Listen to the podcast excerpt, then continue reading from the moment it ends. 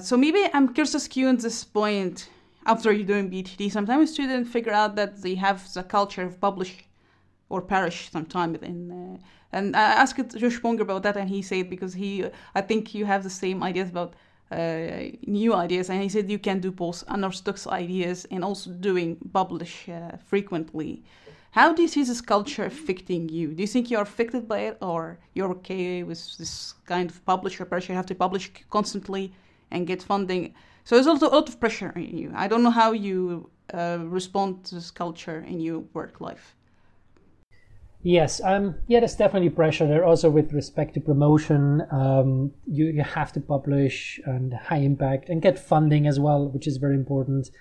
Um, I think I um, maybe regarding publishing, I, I would agree with Josh. It, it's really, I mean, you want to work on exciting things, right? Um, so you want to push for this really exciting and, and new ideas that might not work out.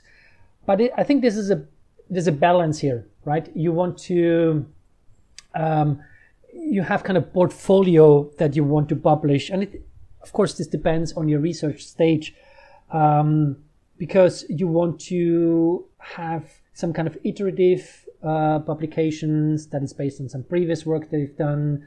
You want to publish some preliminary results, maybe in smaller conferences, just to get the word out, to be able to go to the conference so you get an acceptance. Sometimes it's just like strategic to go there to meet more people. Um, but you also want to push for the big ones because if you if you just do something which is the next logic step, right? Um, you you go the path of least resistance and over time you have this kind of downward spiral and you're always publish in this the same three journals and you know exactly how the introduction looks like the literature review it you know exactly how to write it.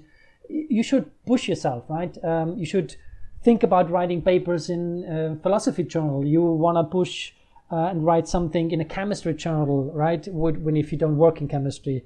Um, so it's it's really making sure that you, yes, think the big picture as well, right? As a PhD, it, it's not always easy, right? Because you're stuck in this very specific topic.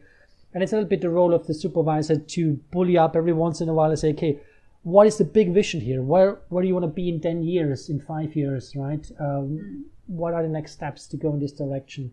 So it's, it's a mixture of both. And of course, if you have um, you, you can do a lot of things as as especially as a young um, let's say if you start as assistant professor right? If you build up your group um, so the more people you have in your group the more you will publish automatically almost right? Because every phd you have they will publish um, a paper a year or more this depends or, or none but on average you always have this kind of uh, numbers there and, and then you're fine and then you can think about these really really big pictures the problem is a PhD, it's a little bit different, right? Um, you have to think a bit more strategic and say, okay, what do I need to to get a job? And I think you mentioned it before uh, to apply for um, schools or for, for, for jobs or for yeah, summer schools. I think what you should do is you shouldn't start when you're finished with your PhD, but you should start in, in the middle of your PhD, reaching out to people, start writing proposals with them, for example, uh, coming up with ideas, and, and your supervisor can help you with that and should actually help you with that as well.